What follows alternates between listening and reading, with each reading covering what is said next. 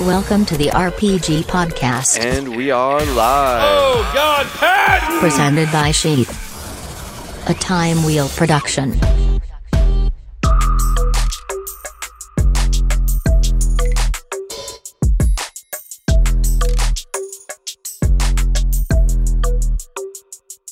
Welcome, everyone, to another episode of the Robert Patton Global Podcast. I'm here with the one and only Luis Palomino, bare knuckle boxing uh, lightweight champion, right?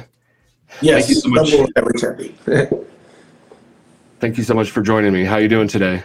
Man, thank you. Um, I just been up every morning since early, and I took a little nap right now in between. But just been waking up for the second time today. Wow, you got up early. Okay. Did you go work Yeah. out? Every day, uh, 5 a.m. Just about Okay. day. I wake up around seven. So is that just that's just your internal clock? You have to wake up at five. Um, not not not necessarily, you know, but I'm just you get the, your day started early, man. Everything just goes right, you know. So Yeah. I kind of push. I kind of push for that time. And now, if I feel like my body needs more time to recover, I won't force myself to wake up unless I have to. Oh, Not let me recover. You know. Okay. Yeah. So you start the day off right, get up early, knock out business, whatnot, emails, maybe. What do you do in the morning when you get up that early? Uh, I have one of my major clients, one of my close close friends. Um, we train every single day, 6 a.m. So I do like a good two hours, uh, cardio, kickboxing, weights. You know, and I learn a lot from him. So he's my mentor. He's a very good businessman. Nice. pick his brain every fucking morning, you know. Yeah. And you're in Miami.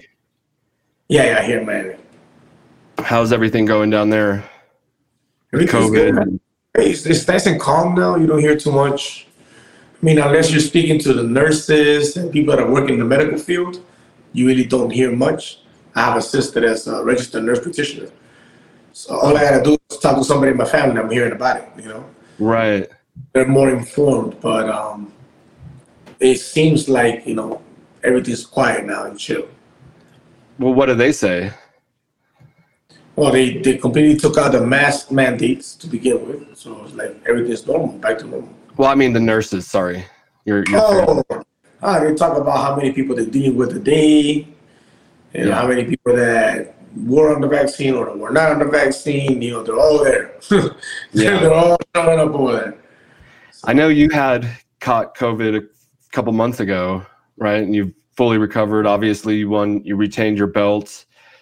There's talk about people having long-term negative consequence, you know, physical consequences. But uh, can you talk about that at all? Yeah, yeah, no, I, I, I never fully recovered. I'm still not fully recovered today. Whoa. I just recovered enough to beat this particular opponent. Dat Nguyen. Yes, you know, um, this was a camp that I was so low in energy, and I, I love powerlifting. You know, that has a, a very quick uh, mouth to point fingers about steroids and whatnot, because his body looks like a bowl of noodles, like just liquid and noodles. You know what I mean? And I'm sorry, you look like that because you don't like to eat properly and lift some weights. Simple Yeah. as that. And I used to look like that.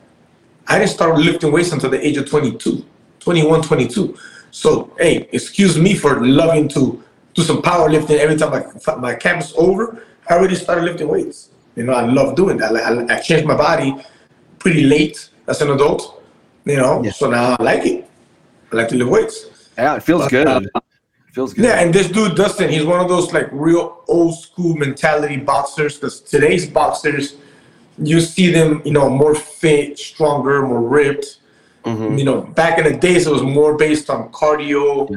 and you know, there wasn't much of an aspect of the body, the physique that you see today. You know, and because the athletes just have improved. You got the talented guys that work hard. You know, so now you got like all that shit together you know the, the, the all the new information that we have with personal training you know it's like we're in another era now of competition. Oh yeah, yeah. I this mean, dude is over there, you know, claiming to just be in the back of the restaurant training. But it's not true. He trains in the gym too. You know, it's just convenient for him to have a, a gym next to him while he's there all day working. Of course, that makes sense. yeah, But this professional sport. You know, you're not gonna come over here and, co- and complain about professional things. Like, I'm getting proper training. Yeah, I'm a professional. yeah, I also pay for it. You know. Yeah, yeah. The cost that comes out of uh, the fighters' pockets for training and management, and you know the team. I imagine. I mean, you have to. It's not free, you know. No, no. And uh, it comes with it. It comes with the cost, man. You you know you, you're a champion. You know you want to treat yourself like a champion. You know, and that's what I do. Even you know even before I even fought for the belt, like I've always carried myself like that, like a champion. You know, and you gotta invest in yourself, man. Nobody else do. Champions, do champion shit. That's, Yes, sir. Yes, Uh, sir. that's a good. I, that's actually a Jake Paul quote, but uh. but like it's a game of inches and i was talking with um brian not brian jason knight he he just he was in the ufc he went to pfl and we were having an interview and he was talking about how he kind of just eats whatever he wants and i was kind of like ooh that's kind of probably not the best idea when you're fighting at a professional level exactly. yeah, and then he ended up losing his next fight. And I was, I, I know from my personal experience when I am super disciplined in my diet, rest, even like sex. Some people say if you have sex, it doesn't affect you. If you don't have sex, it doesn't affect you, whatever. But I find like it, I get a little bit more power if I don't have sex like every day. Obviously, of I, course. well, see, you say obviously. So yeah. they, they've done many studies on that, and one of the one that that caught my interest the most was the explanation about not so much as because you had sex, you got weaker. It's more of the rest that you got in between. So like you're you're a high performing athlete, right? And and you're spending all night out, you know, Yeah. two, three in the morning. By the time you hit the bed after sex, Yep. now you're talking about, you know, you, your body needed more rest. You know, you need more time to recover. Yeah. You know what I mean? So Yeah. like if, it's just a thing that you're at home and you get to your thing, get enough hours of sleep doing your thing next day, shit, if anything, you're you're boosting up your test levels. Yeah, actually, that's a good point because sometimes it helps you rest better, and so th- it's that. That's I don't know why I brought that up. You got diet, rest. Um, it's It goes it goes hand in hand, bro. it goes hand in hand. And yeah, your diet, your recovery, you know, your rest, all of that goes hand in hand. I mean, at a professional level, you know? Yeah, exactly. And so I was also talking with uh, this other dude, Georgie, something, and he's like carnivore, hundred percent. What's your diet like? Um, you know, I, I've read, like, I love nutrition. I've read a lot on it, and there was a time that I did uh, blood type diet, right? So, Uh-huh. like, your blood type. and What's your blood type? I'm uh, AB positive. Okay, I'm okay. I'm O positive. All right. So apparently, for me, for me, it tells me to be a vegetarian. It tells me so like they'll give you like um like an example, like a chart, right? It'll be like green light, yellow, and red. So in green light, it's food that turns that your body turns into energy, into fuel. Yellow would be like you don't it doesn't make you tired and you don't turn it into energy. You just like whatever. And then red is food that literally just makes you nostalgia, like tired and lazy. Yeah. Because everybody has different type of acids to break down food. Yeah. Is what I read, right? Right. So everybody breaks down food differently. You know what I mean? So and it's very funny because when I eat beef, I get the most tired and lazy. Ah. You know, and I, I'm sluggish and slow. You know what I mean? But after I broke that food down, after like a good 72 hours, I'm flying. So, you know, so to answer your question, when it comes to nutrition, personally, I don't stick to any one diet. I, I experimented enough to know what works for me. I know that I can have lamb every day if I wanted to. I know that I can have beef if it's only once or twice a week. Any beef I wanted to, as much as I wanted to. As long as I only do it once or twice, like on a Tuesday, Friday, or a Monday, Saturday, something like that, you know? And um, consuming a lot of fish, if I want to be light, I can just do a pescatarian diet and drop like easy, like super easy. Something about fish that makes me lose weight super fast. and, I, and I'm talking about like fish with rice and stuff like that, I'll still drop really fast. Beautiful. You know, I, I do everything just balance that out right. Kind of like my my meal prep company is actually my fiance's. We called it Balanced Life Bento. So we put it in a bento box, just a little bit of balanced life. You just balance your nutrition. You know, we don't put nobody on no strict diets. I don't believe in diets. I believe that the start of the diet is a means to an end.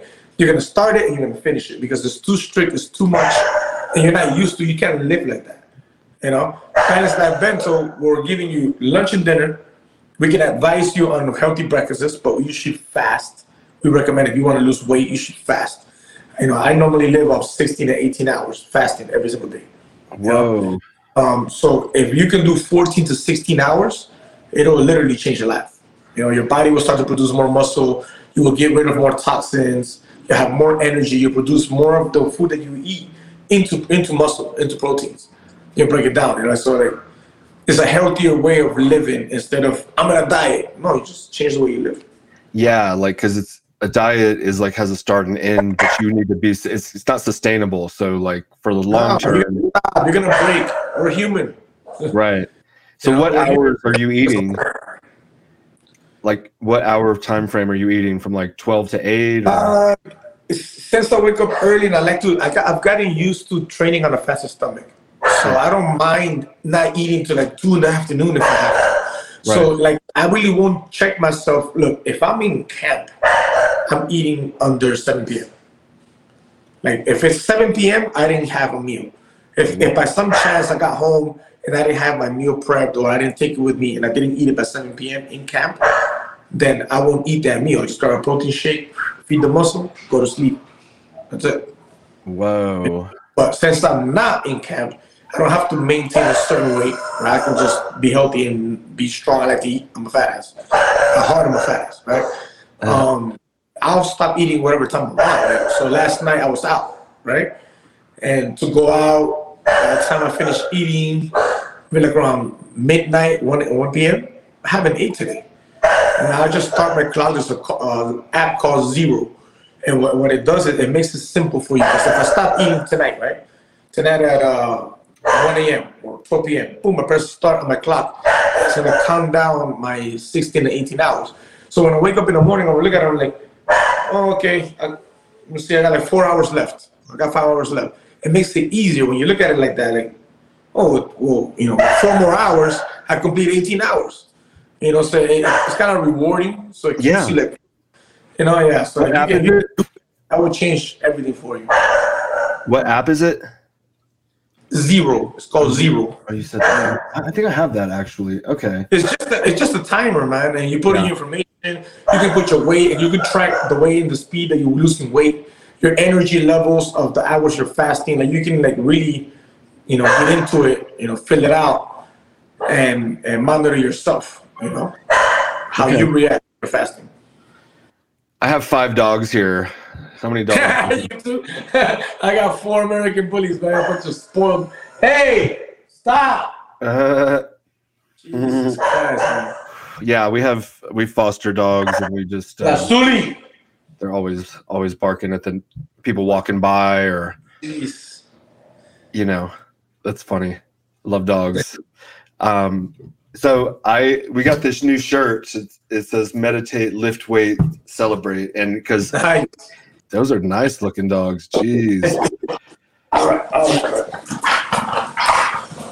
nice. Those are good. Um, we, I have a we have one pit bull, and but that's not a Yeah. pit bull. Is it a that is is it a pit bull?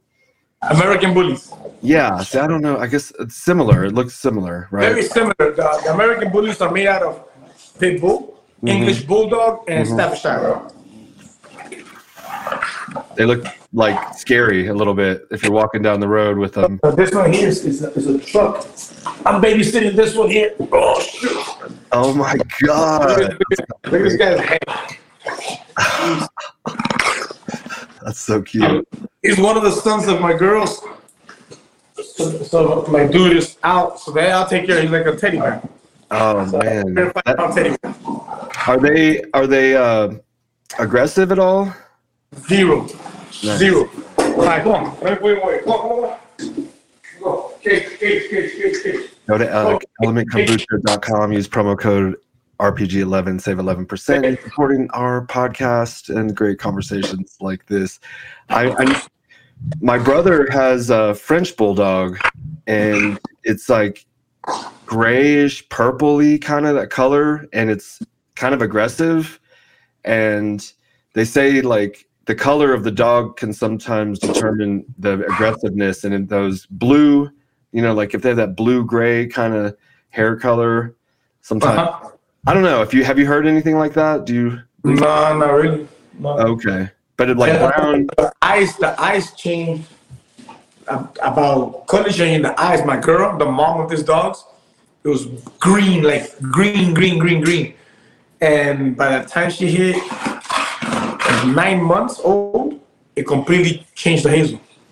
Okay, it completely, that's, that's as far as changing colors. I think that happens with humans sometimes um, when you're Yeah. I think so. But um, you know, like then I heard like brown dogs and white dogs are supposedly less aggressive. I'm not sure though. No, I don't know. I haven't heard that one. Well, that's what I heard. We, I mean, my, my wife is uh, comes down to how you breed them, how you how you raise them, yeah, what kind of lineage they're coming from. Because like say you're a very good owner and you're taking care of your dog very well, yeah, but bloodline behind it, and maybe they used to fight them or they were extremely aggressive. You know, it's always going to be in the genes too. Know, so my biggest thing with dogs is is the temperament. Like the temperament of my dogs is, is ridiculous. Like she can have puppies right now, you can just come and touch them. She'll have no problem with you or any of them. No fights, no nothing. They just want to hang out, watch TV, and play for like real quick because they're full of muscle, so they get Yeah. tired fast. Do you run with them or anything? And I don't do it to go work out for myself. I do it for them Yeah. because they they burn out like that. Man, it's too much muscle, man. Uh, they're, they're yeah, they'll spike up, they'll do fast stuff, explosive, jump on the couch, jump down, start doing circles. Yeah, for a good ten minutes, and then that's it. That's it. All right, I'm tired. Let's watch a movie. yeah, I love dogs. They're so good for the, you know, the emotional, just Oh yeah, oh yeah. As I always say, my dogs, my dogs saved me, man. The very first two dogs I had, I got I started with two females. how that how how they save you. they saved like my my mind in a time that I was like quitting, you know, because my knee, I had found out I had a, on the same knee that I have a partial MCL tear, I got a third degree PCL tear. You know, I came from Russia, I felt it pop. And like one of my last, my last fight in Russia, MMA fight. And when I came back, the, the surgeon was like, you're done. You're never fighting again. I'm like, Jesus Christ, dude. Like, you know, like really bad, you know? Like, Yeah. Movies. What the hell, bro? Uh, whatever. I was in depression for like a good month. Yeah. And that's when I bought the girls, the two girls. So, like, you know, they're, they're just puppies. They're making you smile all the time. Yeah. You're a dog lover like me, forget about it. They make you smile, you know, they make you feel good. And I guess that energy, that good feeling kept, you know, making me. So I went and got a second opinion. And the second opinion was the same as the third opinion, which was do you need surgery? Yes. Do you need to do it right now? No. You can you can do a, like a strong rehabilitation, you know, and and come back from it faster than you would from, from surgery because the PCL t- ligament is inside here, right? So there's a lot of protection around it. It's not like the ACL or MCL, you know. And that's what I did, and I continued fighting after that. And then I had to do surgery. Okay. was like my dogs gave me that energy, like that that want, you know, that will. Positive. Positive. It Uh, made me feel good. It made me feel like it was possible. This episode is brought to you in part by Element Kombucha. It's a new sponsor. We're very excited. They sent me a care package and I drank them all. I can't even show you. I could show you this empty bottle right here, but uh, it's uh, Element Kombucha. They have CBD uh, um, infusions, THC free, really tasty blends. You know, kombucha is good for the, the gut bio. So if you have been taking antibiotics, it's always good to take some probiotics. And Element Kombucha is sponsoring this show. They're supporting us. So we're asking you to support them. They actually have really good prices. It's like 10, 15 bucks for a six or eight pack on their different options. They have variety packs, or you can just get the summer vibes blend, whatever you want. It's at elementkombucha.com. Promo code RPG11 will save you 11% on your purchase, and they'll know that we sent you, and we would appreciate the support. Last but not least, sheathunderwear.com, the greatest underwear on the planet, the underwear of legends, the underwear that keeps your balls from sticking to your legs. That's right. This is the best underwear because it keeps your boys cool. Check out sheathunderwear.com. Back to the show. How did you start fighting and when and where did all that happen? First fight was here in Miami. Uh, how did I start fight? No, no, boxing. I started boxing in California at the age between 11 to 14. Nice. Yeah. And uh, my dad took my older brother, Pedro. He's, uh, he's a vet. Oh, nice. And uh, he, he took Pedro to the boxing gym. Pedro was like a physical specimen, right? My, my brother Pedro. Like he has all of my mom's side of the genes. And my mom's genes was talking about like, you know, big, all my cousins, all my, my, my uncles, tall and muscular, right? And I got more like my daddy's genes. None of that good stuff, right? And so I had to like bust my ass to change my body, man. It took me years. But um, he took him to the gym, and I asked him, "Can I can I go?" You know, it was to take my my brother was was like strong, right? yeah. And, and we went over there. Like, yeah, yeah, let's go then. We went over there. He did boxing for like about two weeks, and I stayed for three years. And it was my love. It wasn't his. You know what I mean? It Yeah. wasn't, it wasn't something that he enjoyed. You know, he was very good with his hands, with art. He could have easily been an architect. He can build things that you wouldn't believe, and very smart. But it was just you know, boxing wasn't his thing, and I ended up loving it. That's how it started for me. Three years of boxing, you know, with the Mexicans over there in, in California, San Bernardino. San Bernardino. Okay. Yeah. Is that where you grew up then? San Bernardino, California? Three and a half years. Three and a half years. I mean, that's when I first stepped into the States from Peru to California. Peru. Okay. Yeah. How old were you? 11, 10? I was 10, turning 11. I was turning 11. I had just turned 11 or something like that. And I did three years over there. So I started boxing, the amateur boxing, all of that. And I was getting ready for a tournament. Then my father goes to prison. My mom has to come over here on her own, you know, six kids by herself. Wow. No English, no papers, you know. She pulled through. She brought us over here, started all over again. From California to Miami? Yeah, I've been in Miami now for 31 years. Wow. Yeah, but the time that we got here, the gang activity was just ridiculous, man. It was everything was fight, stabbing, and, and jumping. You know, everything was cool to jump. Everybody, that was a cool thing to do. You know, No way. yeah, I didn't like that crap. So I come from, I was boxing in California. Everything's one on one. You know, Yeah. I, they jumped me one day because I used to ride my bike to the boxing gym. Yeah. And I almost got jumped one day. Well, I got hit because I wanted to take my bike. Uh-huh. Right. I got hit by one of them, but he wanted me to let go of the bike. I didn't let go of the bike. Uh huh. And then the other one comes, but he didn't hit me. The other one came, but he didn't hit me. And then this guy hit me again, so I could let go of the bike. and I let go of the bike. And when I got to the boxing gym, you know, those are old school boxers from the hood. you know what I mean? Like everybody knows them, you know? So they're like, hey, let's go back over there. So we went back over there, we looked for them. And it's like, okay, now both of you gotta fight with him one on one now. Nice. Everything was fun with it. And all the gang members in Cali, they respected the boxers. You know what I mean? I'm talking about like older coaches too, though, but you know, they probably trained with them for years, who knows, you know? Who knows what their history was. So I, they had to both fight me. I beat the crap out of both of them. One on one. But when I got to Miami, I really didn't like that injustice shit where like, you know, you're jumping one person, you know, five on one is supposed to be cool. That cool for me, man. That's why I had fights, because I would get into fights that weren't even mine. I didn't like the injustice. You know? No. Yeah. Okay. That's a culture shock. Uh, but you, so you what you you got to beat those two guys up then? Oh yeah, yeah, they got it. They tried to And you got your bike back. Got two free hits. Yeah, Two free. Yeah, that's not cool. I, I yeah. What, how old are you? Today, 41. Okay, yeah, I'm 43. So, we, but we grew up in like the same kind of time frame, and um, I lived in I lived in Southern California, um, in like Orange County, and San Bernardino is not too far from that, I don't think.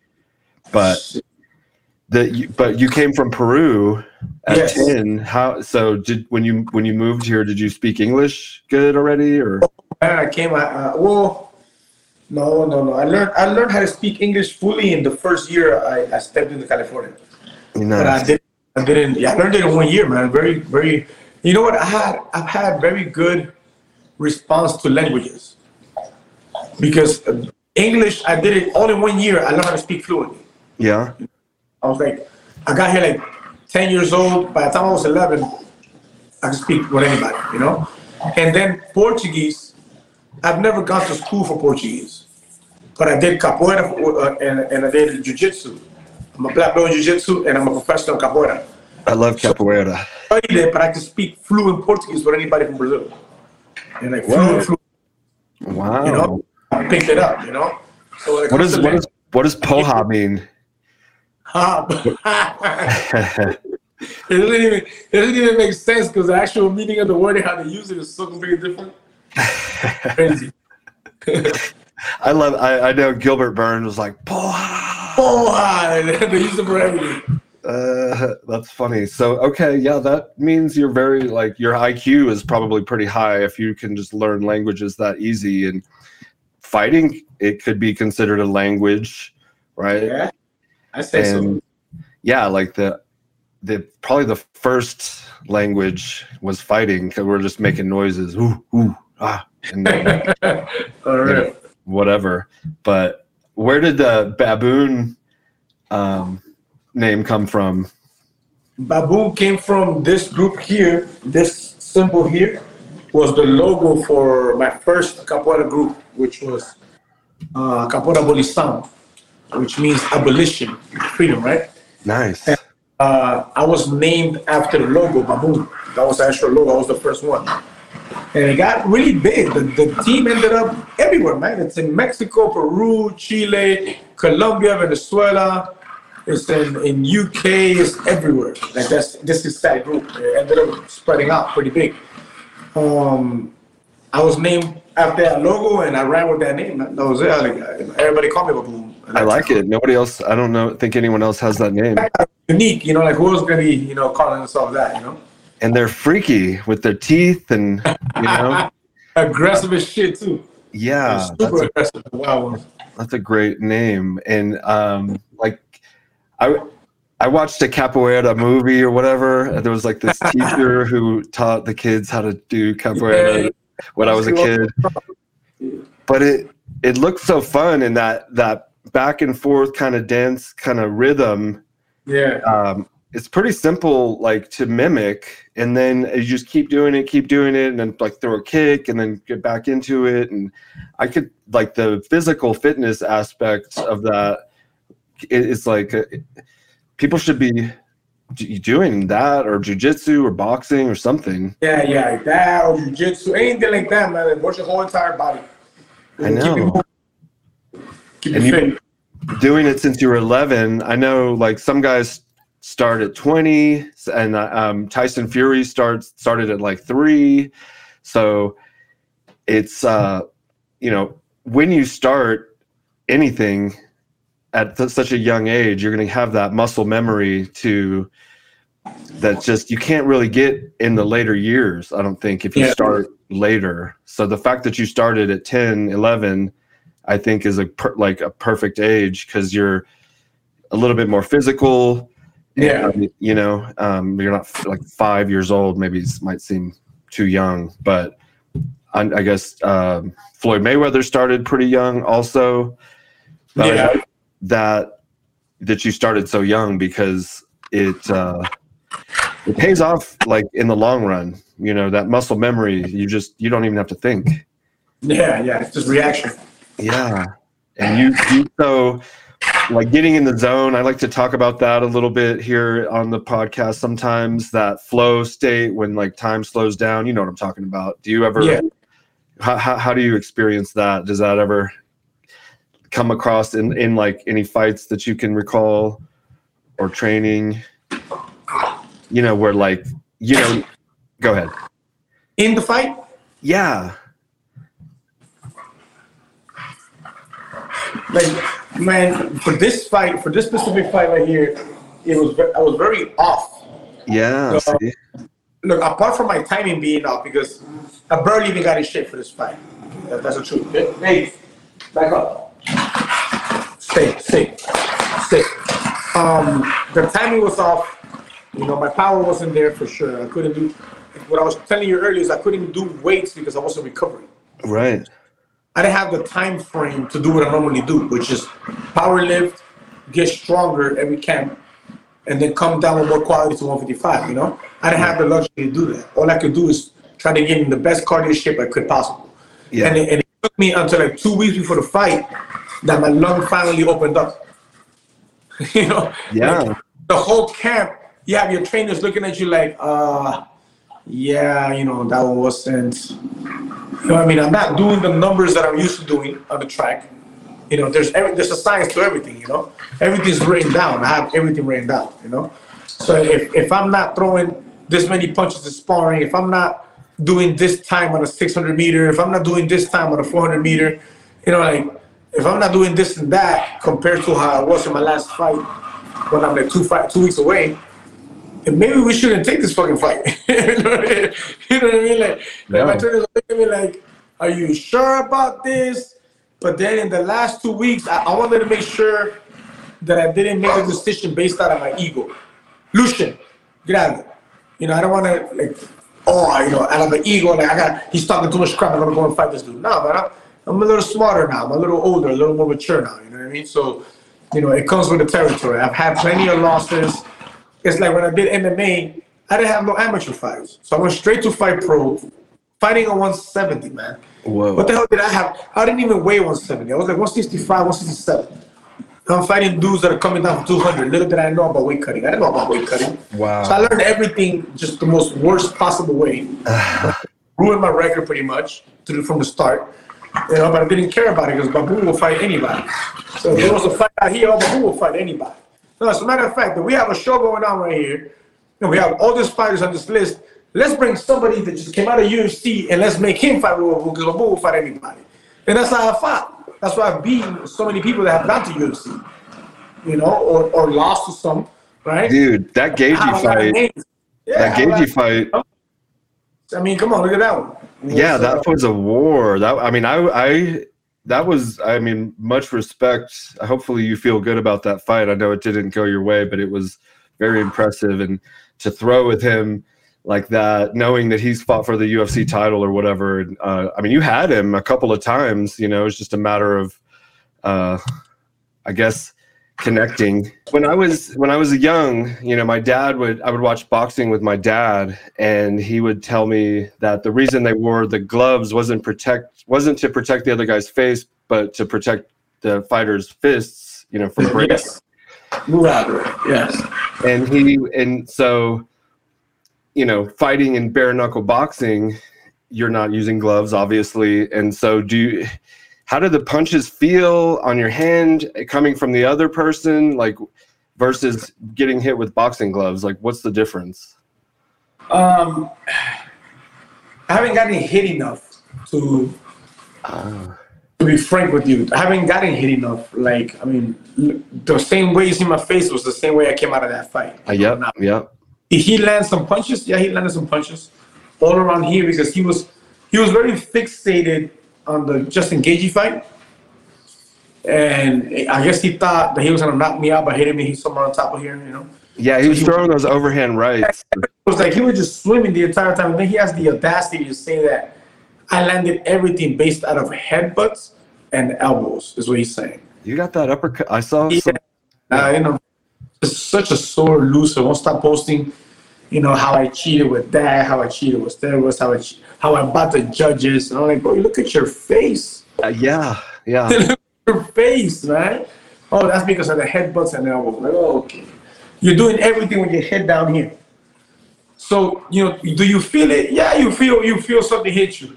But I've always said there's two type of fighters out there, right? You have the fighter that feels pain when they're fighting, and and then they start to get smaller as it goes. Yeah. So like, it was a, if it was a jujitsu uh, thing, he was a black belt, and he just hit one time, he'll drop to a brown belt. You hit one more time, he'll drop to a purple. You know, like, Uh, yeah. it's, it's, it's really true. And then you have other fighters, right, which are the very few, that you hit them and they get angrier. Uh huh. want to hurt you worse. I'm one of those. So for me to like really acknowledge pain from you, you have to put a whooping on me. Like, like you have to like do something to my face that you can actually physically see. You know, you have to give me some sort of pain that I can respect you out of. You know? Yeah. If I'm out of the fight like this, you can say whatever you want, man. I don't, I don't care what you got to say or what excuse you got or how your delusional fans, you know, believe everything you say, right? You know, but um, in the end of the day, this speaks for itself. Hey, that's it. It speaks for itself, you know. One of my dogs is. Knuckle fight for five rounds and you won, then you should have caused some sort of damage in those guys' face. Yeah. No, that was clear. That was very clear. I got a fucking woodpecker pecking on my. I thought it was. A woodpecker? Yeah. Uh, I got this thing. That's it. Go eat fish. Go eat fish. A woodpecker. Yeah. They, they like they live in in my house over here. Um, wow, that is crazy. We're just gonna have to. Hopefully, you can't. You can't. Can you hear that? Nah, nah, I can't hear. Okay, good. I'll just ignore it. When uh, you know, the what you said about the breathing on COVID was interesting to me. Like, can you elaborate what that felt like? So th- this is exactly how it felt, right? So when I first came out of the hospital, I had cans of oxygen all over the house. Oh wow, That was courtesy of my fiance that I found it. I never even thought about something like that. smart, And I was I was sponsored with it the next day when I let them know that I was using it. nice. Um, but I had them all over the, the house because for a moment you think that you're you're okay. You know, I'm an athlete, man. You know, I think I'm I'm gonna overcome everything quick. I, Yep. Yeah, remember before COVID, I didn't get sick for five years. Not even a cough, not a sneeze, not a cough, not a fever, nothing.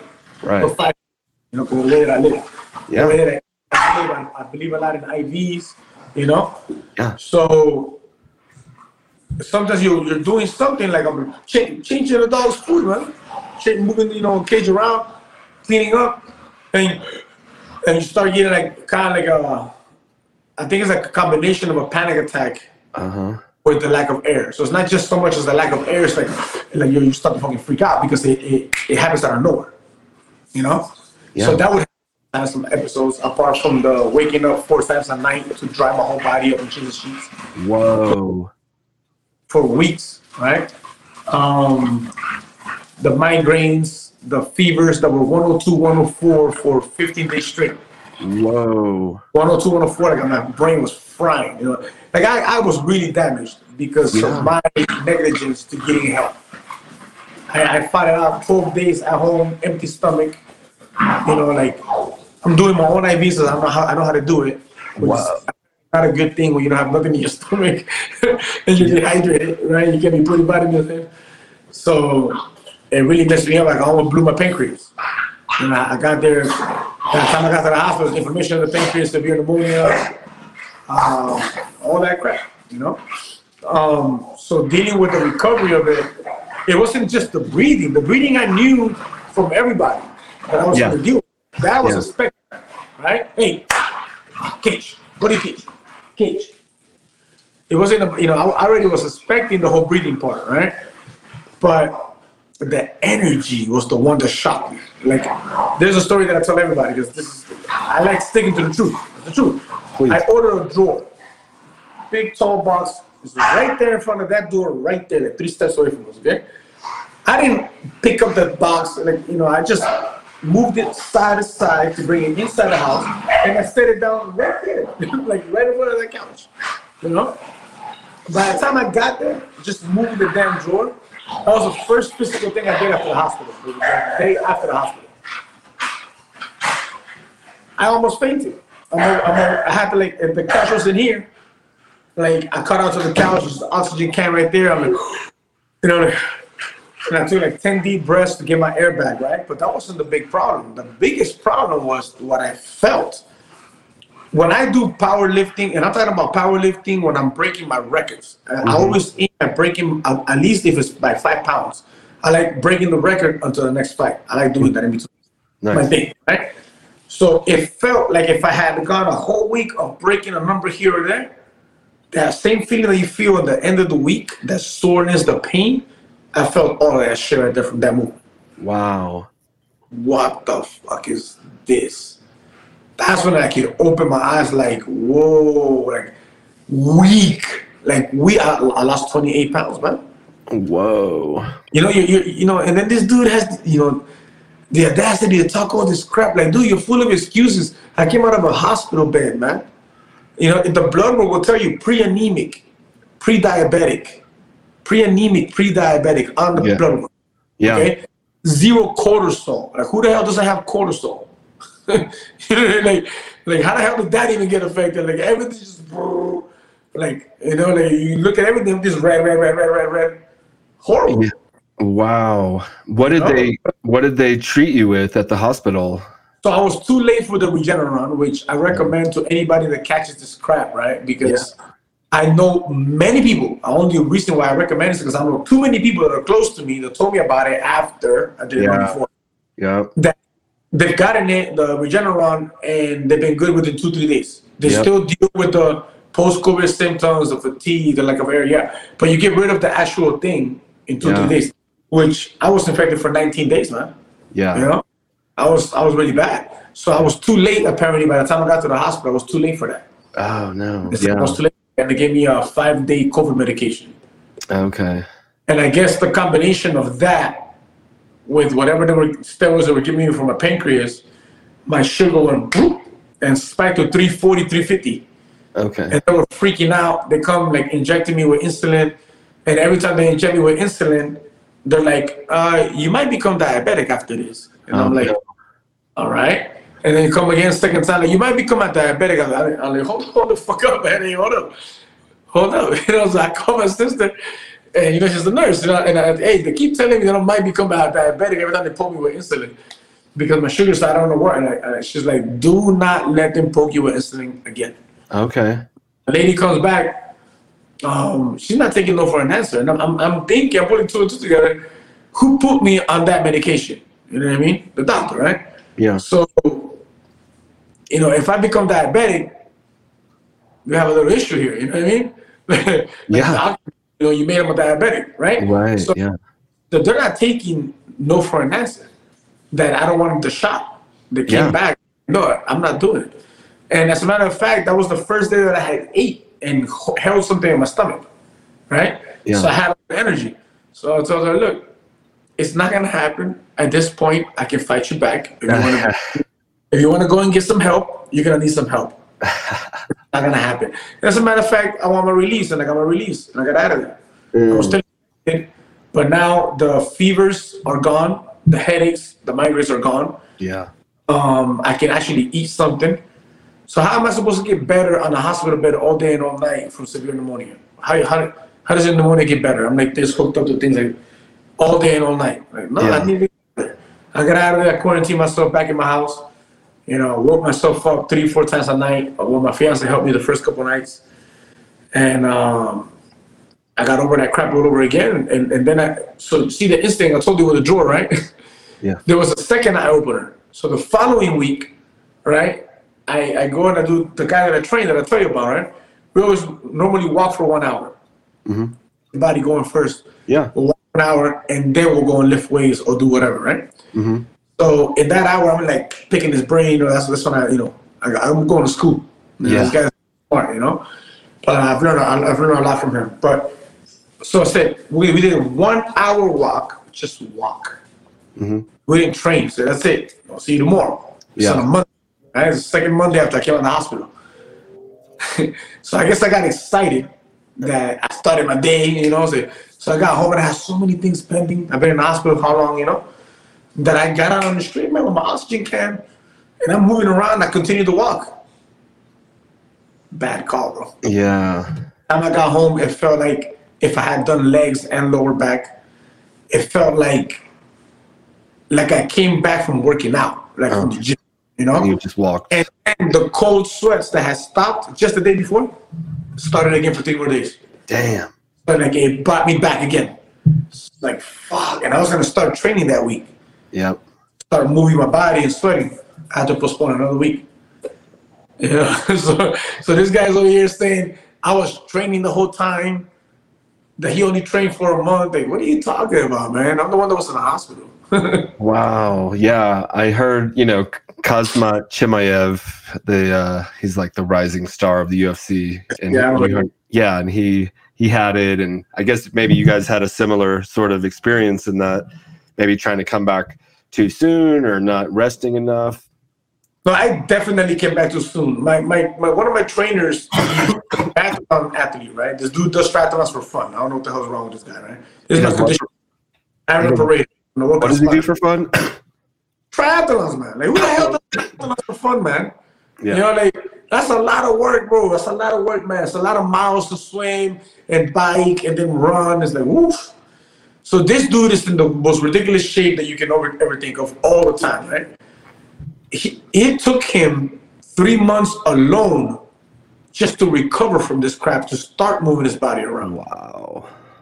I fought in three months while recovering. I put myself in that position because I didn't have to, you know, Yeah. because I work well under pressure. I said if I put myself under this type of pressure, I will get better faster. Yeah. And there's nothing I wanted more than to get better faster. Right. Because scared me, you know, like like I thought I was gonna die, you know. Yeah, but if you had like that's I was just watching this show about this lady that got it. It's called The Morning Show. It's on Apple TV and she and like like if you were hopeless and didn't like have anything to look forward to to get over it, I feel like it would like be harder to recover, but the mind is so strong and if you have like a goal or something to occupy your mind and stay positive, then you your body would probably recover faster is kind of what Well, I there you, there you go. So that's what I said. I said if, if I put myself under pressure, that I have to weigh a certain weight, I have to look a certain way, I have to feel a certain way in that date, then now I have a target. And and when I when I do conditioning, right, I've only had like three different conditioning trainers, and I've told them all the same. I tell them all the same. You know, um, when you want to get the most out of me, don't give me time don't work with me on time. Like if you tell me, okay, you're gonna be at this station for two minutes, you're gonna be at this station for one minute, at some point, unconsciously, you're gonna cheat yourself. Uh-huh. You know? So I don't work with me with numbers. I work with numbers. So if you tell me in this round you gotta do this many punches, Uh-huh. next round, I'm not gonna do less than that. I'm gonna do that or I'm gonna break it. Yeah. If you you gotta run this mile under this time, I'm gonna aim at that time or I'm gonna break it. Like so, I work well with numbers. So when you when you tell me I better be ready November 16th, now I was like I have to get up, you know, go train, do more recovery, more massages, you know, more therapies because it was more about recovering than to preparing for the fight to train.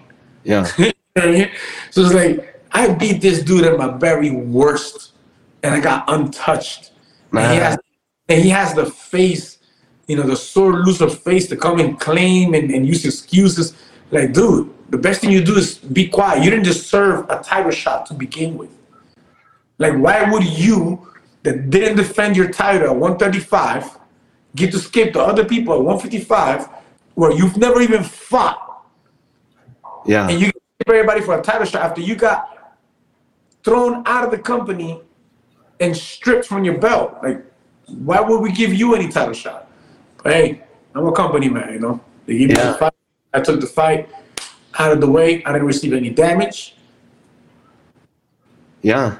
I made my check. You want to give me that guy? There you go. He's out of the way now. Now bring Chad. Oh yeah, Chad Mendes. How? Okay, yeah, that's exciting. Uh, because I, was going to ask if this, if Dat wanted a, a rematch, which he might or might not. I don't know. Does he? Fuck that. Uh, I'm sorry if you can't curse on this one, but no it's okay. fuck him. Like for Yeah. real, he never disturbed it to begin with, right? Yeah. And why would he get a rematch? Why Yeah, would he-? You know who's more disturbing of a rematch than him? Jim Adams is more disturbing of a rematch. He was 4 0, and he was the face of the organization. Um, Tornado was a champion in UK. He was 4 0, and he, he actually made me bleed. He caused some sort of damage. Yeah. You know, I'm gonna give this little idiot 135. Look, it's not a it's not a fight that excites me at all, man. How, why would I be excited and go to war? Because when you go to war with bare knuckle, man, it don't matter who's bigger, who's smaller. It doesn't matter. You're talking about bare knuckle. If you get a cut big enough, the fight stopped. That person won. You know, if you get kicked in the right spot, you can go to sleep because it's bone to bone. There's no gloves, right? Yeah. All right. So why would I go and, and get into a crazy fight when I'm the only one that's risking everything? Right. Yeah. I'm risking everything. I'm giving him a title shot in front of other people. He's never even fought in my weight class. Not only is he fighting for one of my belts, he's fighting for both of my belts.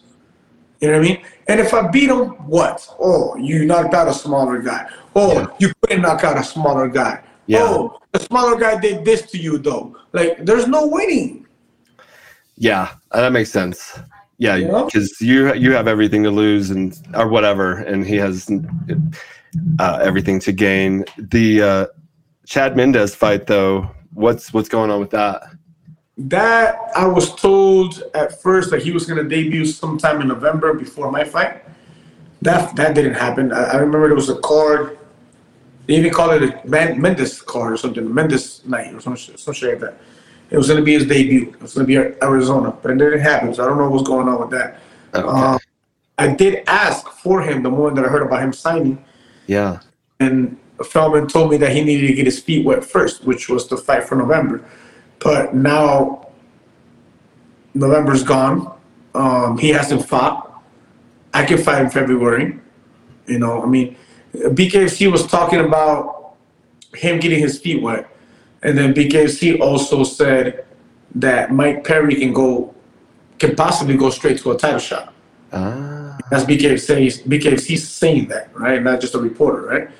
So if you're gonna give Mike Perry a direct title shot, why not give Chad Mendes a direct title shot? I say he's more deserving. He's fought bigger names. He's won more fights. Yeah. You know, in UFC history. Yeah. Mike did, you know, and I think he has a better, you know, track record than than Mike Perry does, and he's a big name too. He. So why not come come come to the dark side over here and just come fight for his titles, man? To Yeah. Papa. so Mike Perry joined uh, B- BKFC too. He signed. He signed. Uh, he signed at 175. Okay. I, Perry too. We could we could do it at 165. nice. Yeah. That would I'm not be. Five door for nobody. 165. Yeah. Yeah. I uh Mike Perry. I didn't know he. I didn't know he was let go from the UFC or whatever. Yeah, he was let go and picked up by BKFC right away. And Paige VanZant is she on there too? She's still on. Uh, she has one fight left in her contract, so she might be fighting soon. She might be fighting February. And but so you know, Joe Rogan talks about how the UFC should go to maybe gloveless sometimes, or having some kind of gloves where you can't, uh, where the fingers don't point out for eye Yeah. pokes. For a long time, I don't think they're gonna solve that issue. Yeah, uh, but so, but I for what for whatever reason, I thought BKFC was uh, was also um, like grappling and stuff, but it's only boxing. No, no, BKFC, BKFC is only boxing. Yeah, You have uh, George Masvidal thing that is bare knuckle MMA. yeah, BKFC is literally boxing. The only differences are the time range. Instead of two minutes, boxing is three minutes, right? Yeah. And the fact that you can clinch with one hand. You can grab the head with one hand and keep punching with the other. I like that. Dirty Yes. boxing. I saw you kind of pulling uh, Dat's head down, or you know, which is smart, obviously. Control the head, right? Yeah, he's, he's a boxer, boxer. You know, they hate that shit. uh, we the okay, so yeah, we I watched the the Jorge Masvidal thing. That's that that is I guess the one where it's bare knuckle or uh, you know no Bare knuckle MMA. yeah bare knuckle MMA. That is what it is. Okay, but that was really exciting watching you fight with Dat and well, but the Gaethje fight was with uh, World Series, I guess. Yeah, was just fine. Yeah. that was man, that was a war. That was crazy. yeah, that was a good one. Um, now you so, but you said you're still not fully recovered. What? But I want to backtrack. I- We're we're gonna run like a little bit long, just like maybe ten minutes, if that's okay. Okay. Um, because, well, when you first found out you had COVID, like, what was that like? How did that happen? How did you know you had it or whatever? So, so like, I- like I said, right, I hadn't gotten sick in a very, very long time because of the way that that I eat, that I live, right. I have a very strong immune system, and it caught me when my immune system was was low. So I had just came off a win, which I only drank that one night. I don't. If I don't have something big to celebrate, I don't drink. Nice. I did all my partying already. You know, you know, I already had my fun. For sure. So if it's not like a birthday or something to celebrate, I won't have a drink, right? So then came the weekend after was my engagement weekend. Something I had been planning for like six six months, you know, and we did it in a yacht, whatnot, and we were drinking the whole entire weekend, you know. Um, and we went to like a very small like lounge. So my fiance caught it first ah. right? She caught it first, um, and I caught it two days after. Right, like that's the first day of symptoms for me. The third day of symptoms for her. Uh-huh. We both took the Z pack. They do nothing to me. To her, it, it, I guess it helped because she got good pretty quick. Okay. And and I just kept getting worse and worse and worse. And then day ten, she's like, I mean, we've been together for like a little over three years. We don't we don't argue. We don't fight. Awesome. It's the most peaceful relationship I've ever been in my life. Beautiful. So, so day 10, she like literally got into an argument with me because I said no to going to the hospital. Uh, And day 11, we got into a second argument. Ever. yeah. Then day 12, that's just the 12th day of me being infected, and zero food in my stomach. I can't even hold on water. I'll vomit. Okay. Wow. um, migraines, fevers. In day day twelve, I tell her 4 a.m. in the morning and say, "Hey, take me, take me to the hospital." Yeah. yeah. because it, I, I knew I was about to go. It was it was it. It was Oh, it. But, wow. no, and then to my to my luck, I got misdiagnosed, man. With what? Not only did I get there at 5 a.m. in the morning, earliest to get started on my treatment and whatnot, right? Yeah. I get there, and I, that's why I don't even mention the hospital because there was an angel in the end of the story, but there was a real asshole in the beginning of the story, right? This dude, don't bite that, don't bite that. This dude, this doctor, barely even comes into my room. He just opens the door, and he's like rushing. He's like in a rush right? And from the door, he comes and tells me, "Oh yeah, uh, you you don't you don't have COVID. Your, your pancreas, your pancreas almost blew on you." And I'm like, I'm just listening to him, right? And he's like, "Hey, yeah, you you you you're gonna be okay." Uh, and repeats the same thing again, right? So I'm like, I'm like, he says that I don't have COVID, right? Yeah. And I'm, I'm like, Doc, the reason why I'm here is because all the symptoms are Yeah. COVID. Why I came here. Yeah, but you don't have COVID. And uh, right at that point, I'm fucking lost it because he has this, this little attitude. He's in a rush and whatnot, right? And I'm like, what the fuck do you mean I don't have it? You haven't tested me for COVID yet, man. Yeah. I haven't gotten tested yet. So how are you looking at some paper telling me I don't have it? Yeah. you know what I mean? Like you're in such a rush that you don't even know what you're saying.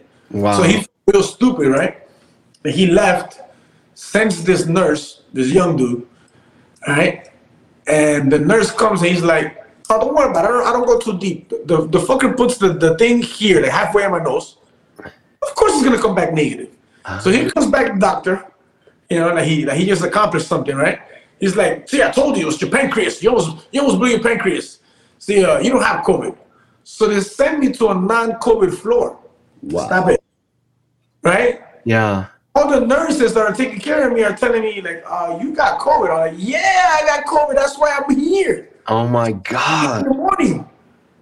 I know I have COVID, you know? And then I had to wait until fucking midnight till the shift changed Wow.